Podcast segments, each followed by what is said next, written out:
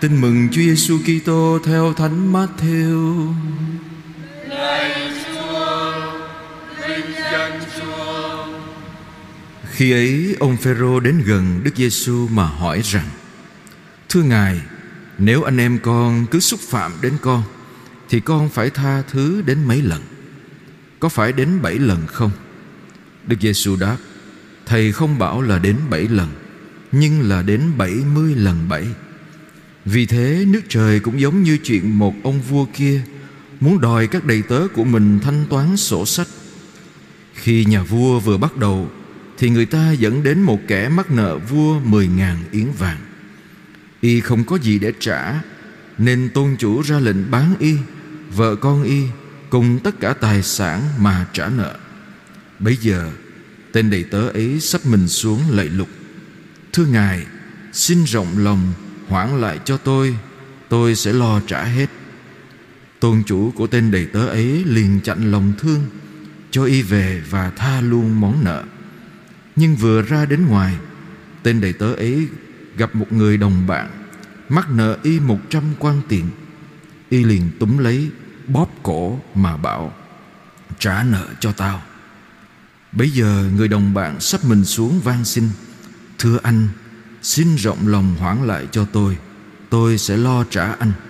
Nhưng y không chịu, Cứ đi tống anh ta vào ngục, Cho đến khi trả xong nợ. Thấy sự việc xảy ra như vậy, Các đồng bạn của y buồn lắm. Mới đi trình bày với tôn chủ, Đầu đuôi câu chuyện. Bây giờ tôn chủ cho đòi ý đến và bảo, Tên đầy tớ độc ác kia, Ta đã tha hết số nợ ấy cho ngươi, Vì ngươi đã van xin ta thì đến lượt ngươi. Ngươi không phải thương xót đồng bạn Như chính ta đã thương xót ngươi sao? Rồi tôn chủ nổi cơn thịnh nộ, Trao y cho lính hành hạ, Cho đến ngày y trả hết nợ cho ông. Ấy vậy, Cha của thầy ở trên trời Cũng sẽ đối xử với anh em như thế. Nếu mỗi người trong anh em Không hết lòng tha thứ cho anh em mình. Khi Đức Giêsu giảng dạy những điều ấy xong người rời khỏi miền Galilee và đi đến miền Jude bên kia sông Jordan. Đó là lời Chúa. Lời Chúa Kitô, lời khen Chúa.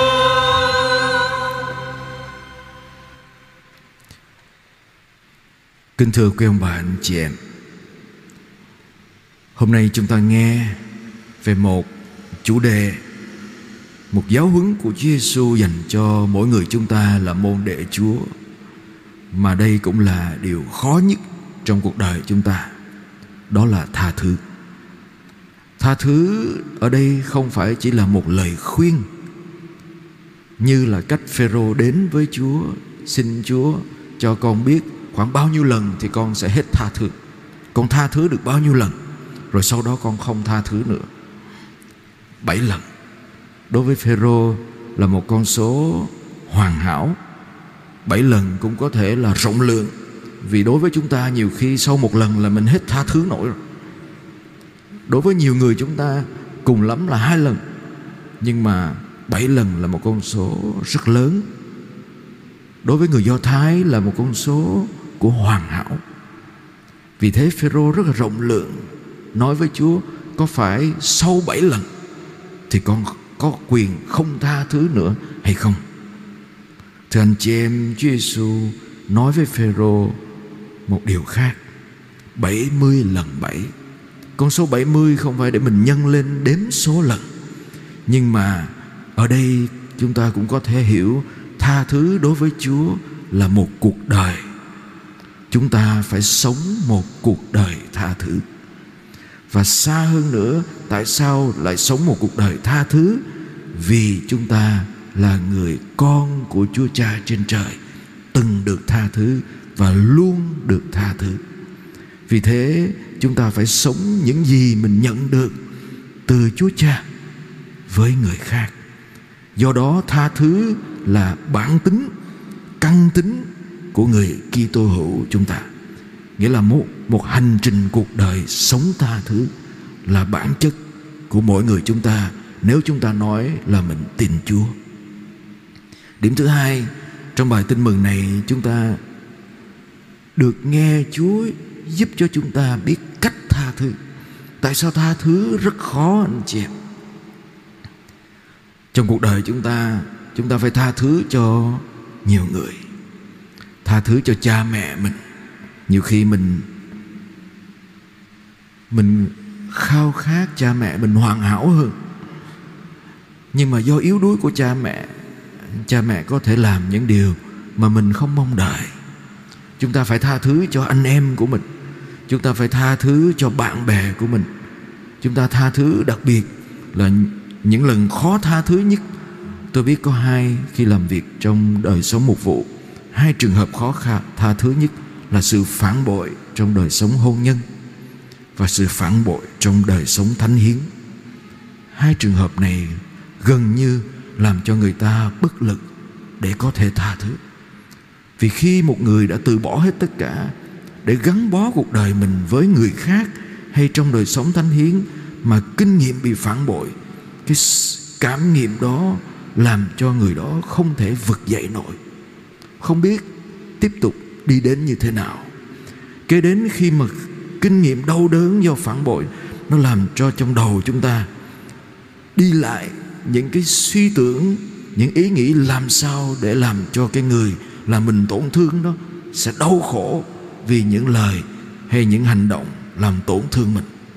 Do đó chúng ta nuôi trong đầu những lời nói, những suy nghĩ, những hành động để tìm cách gần như là trả thù từ việc chúng ta nuôi trong đầu như thế, khoảng cách về tâm hồn, về tình cảm, về tương quan xa dần xa dần xa dần. Và như thế tạo ra cái sự bất lực trong đời sống tương quan, trong hôn nhân và với tất cả mọi người xung quanh mình. Nó làm cho mình càng ngày càng đau khổ và nặng nề hơn. Đôi lúc chúng ta cũng phải tha thứ cho chính mình mà nhiều khi chúng ta không thể hình dung ra được khi mình quá tin tưởng ai đó, rồi để rồi mình bị tổn thương. Khi mình muốn mình được hơn ai đó, bằng ai đó, hay mình muốn mình hoàn hảo hơn, mình không làm được như vậy, mình tổn thương với chính mình. Nhiều khi chúng ta cũng phải tha thứ cho chúa nữa. Nhiều khi chúng ta hận chúa, tại sao chúa để cho điều này, điều kia xảy ra với chúng con, xảy ra với gia đình, với cuộc đời của mình?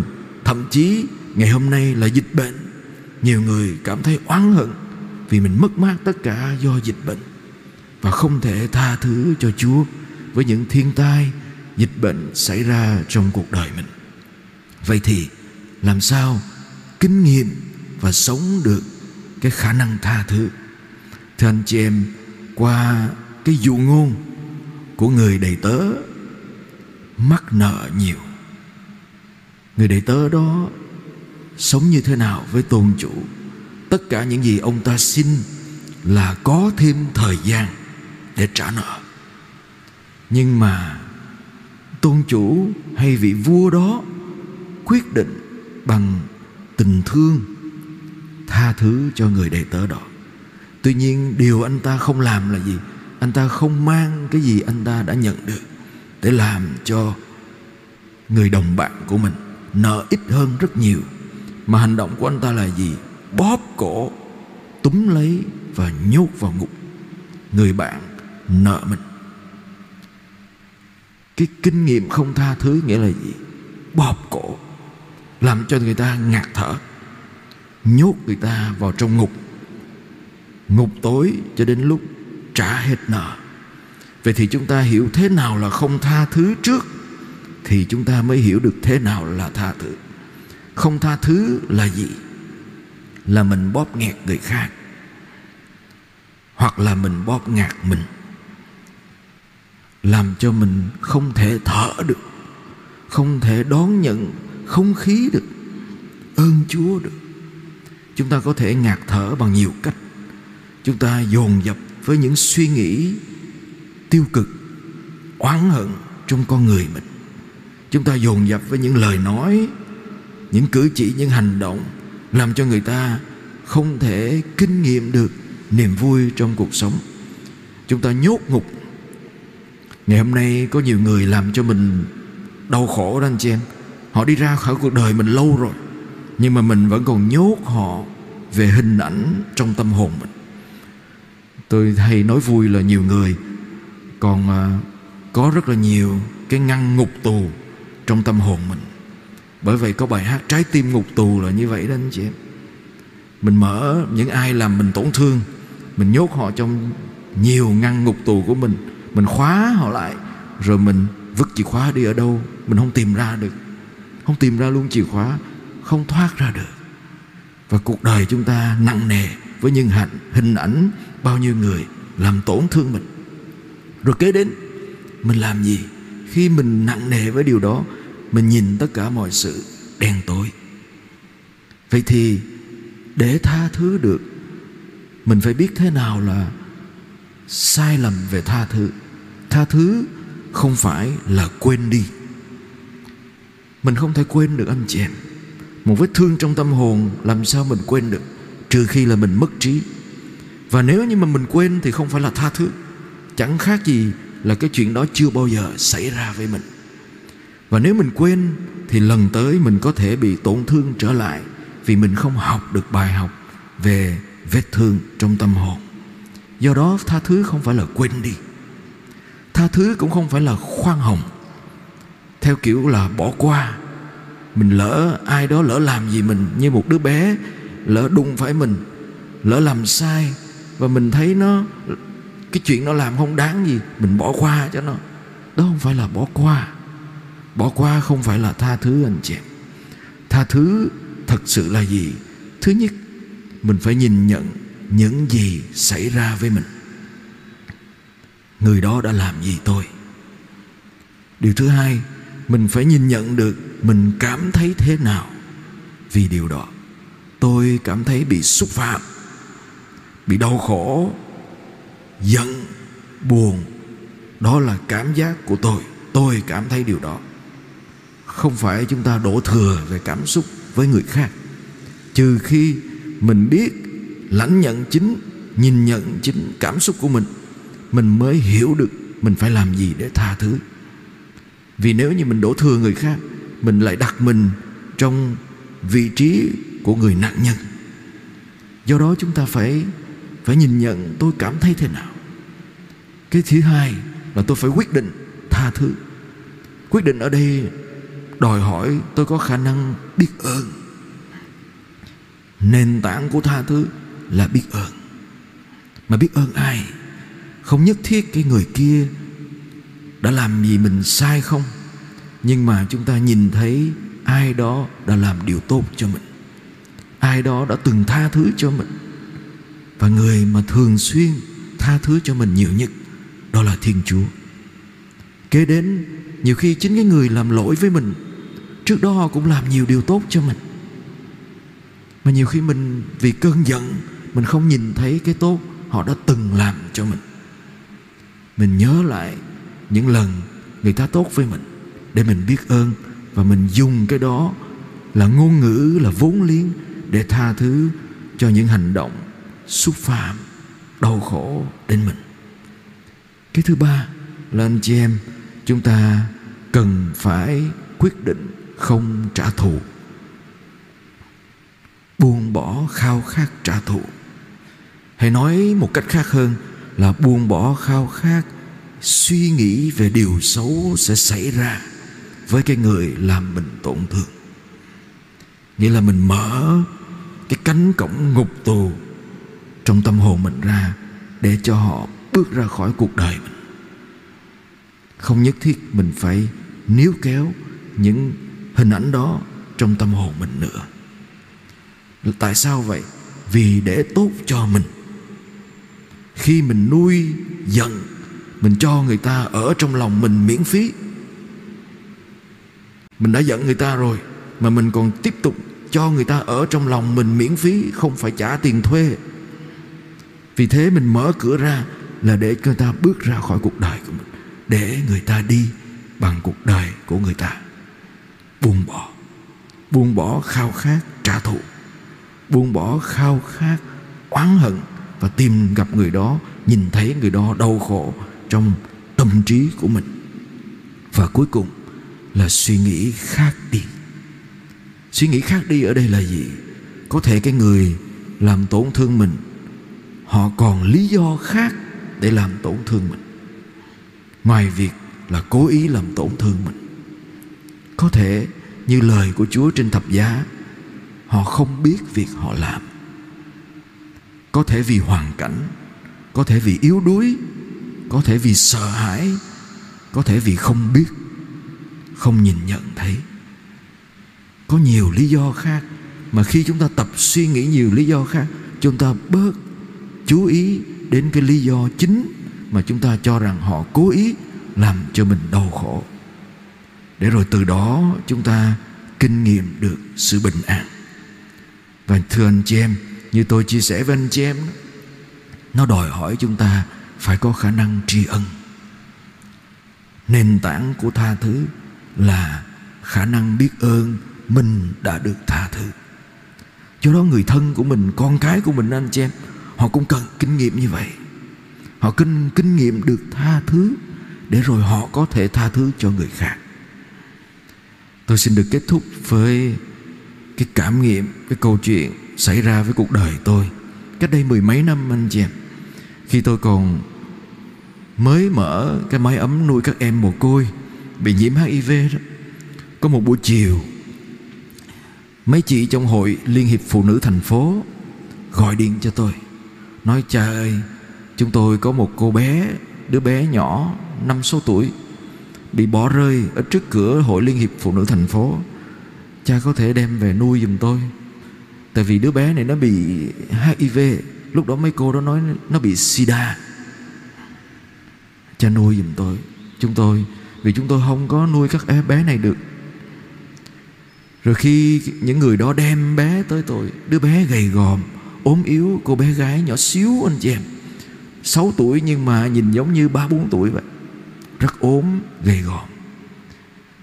Và anh chị em biết, gần hai tuần lễ, đứa bé đó khi ở trong mái ấm của tôi đó, ngày nào cũng ngồi trước lan can để nhìn xuống đường. Khi tôi hỏi em lý do tại sao, thì em kể lại là gì ba của em dắt em đi dọc đường tới trước hội phụ nữ liên, hội phụ nữ từ thiện thành phố đó, nói em đứng đây đợi ba ba đi vô siêu thị mua đồ cho con. Rồi ba ra ba đón con. Đứa bé đứng đợi và người cha đi luôn không bao giờ quay lại cho đến lúc người ta đóng cửa. Cho đến lúc những người làm việc trong hội phụ nữ từ thiện bước ra. Và vì thế, khi bé về đến mái ấm của tôi, bé tiếp tục đợi ba mình đón mình. Ngày nào cũng ra cửa ngóng bà. Ba kêu con đợi bà và sau hơn hai tuần từ từ, chúng tôi mới thuyết phục được cho em hiểu rằng ba không bao giờ quay lại. Và anh chị em biết, bé biết mà anh chị em. Bé đọc thuộc lòng số điện thoại của gia đình ở ngoài bắc. Và tôi gọi mấy lần, nói, ở đây có phải là gia đình của bé ABCD này không? Gia đình chối, không biết không biết. Và cuối cùng tôi phải tìm mọi cách tôi nhờ bé, con có nhớ ai khác ngoài tên ba con ở trong gia đình? Bé nói tên của người chú. Và tôi gọi điện thoại cho người chú. Tôi hỏi anh có phải là người tên vậy không? Nói đúng. Lúc đó tôi mới nói à gia đình anh có đứa bé này. Gia đình anh bỏ rơi nếu mà anh không liên lạc với ba nó, tôi sẽ làm việc với chính quyền. Và một thời gian sau, người cha đến tìm đứa bé và anh chị em biết, khi người cha đến ở cửa của mái ấm, cô bé này chạy đến ôm bà của mình.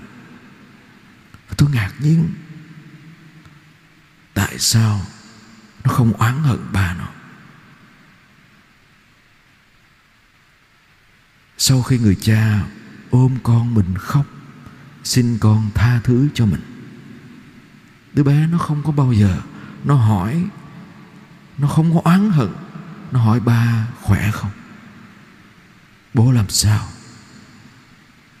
Và sau này tôi hỏi, có cơ hội tâm sự, tôi hỏi, tại sao con không oán hận bà cô bé nói, Con nghĩ ba con cũng khổ. Ba con bị bệnh. Ba con không có tiền nuôi con. Con vô đây con được ăn uống ngon. Được lo lắng Nên con sợ ba con cũng khổ. Tất cả những gì đứa bé nghĩ Là ba mình cũng khổ Khổ hơn mình.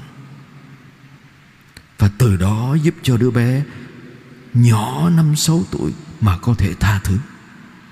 Dĩ nhiên trong suốt thời gian mười mấy năm còn lại, Đó là suốt một hành trình làm sao Để tha thứ tiếp tục cho người cha của mình. Và người cha đó liên lỉ không thể tha thứ cho bản thân ông ta Vì đã bỏ rơi con mình. Tuy nhiên, Nếu tôi đặt tôi trong trường hợp đứa bé đó, Tôi cũng có đặt câu hỏi Liệu mình tha thứ cho được Với cái người bỏ rơi mình hay không? Là cha ruột của mình, Nếu mình là đứa bé đó. Và tôi cũng đặt câu hỏi, Tại sao đứa bé làm như vậy? Tại sao mình lại dễ nóng giận, Buồn phiền, Oán hận Với những yếu đuối của người khác. Khi mình cũng rất yếu đuối.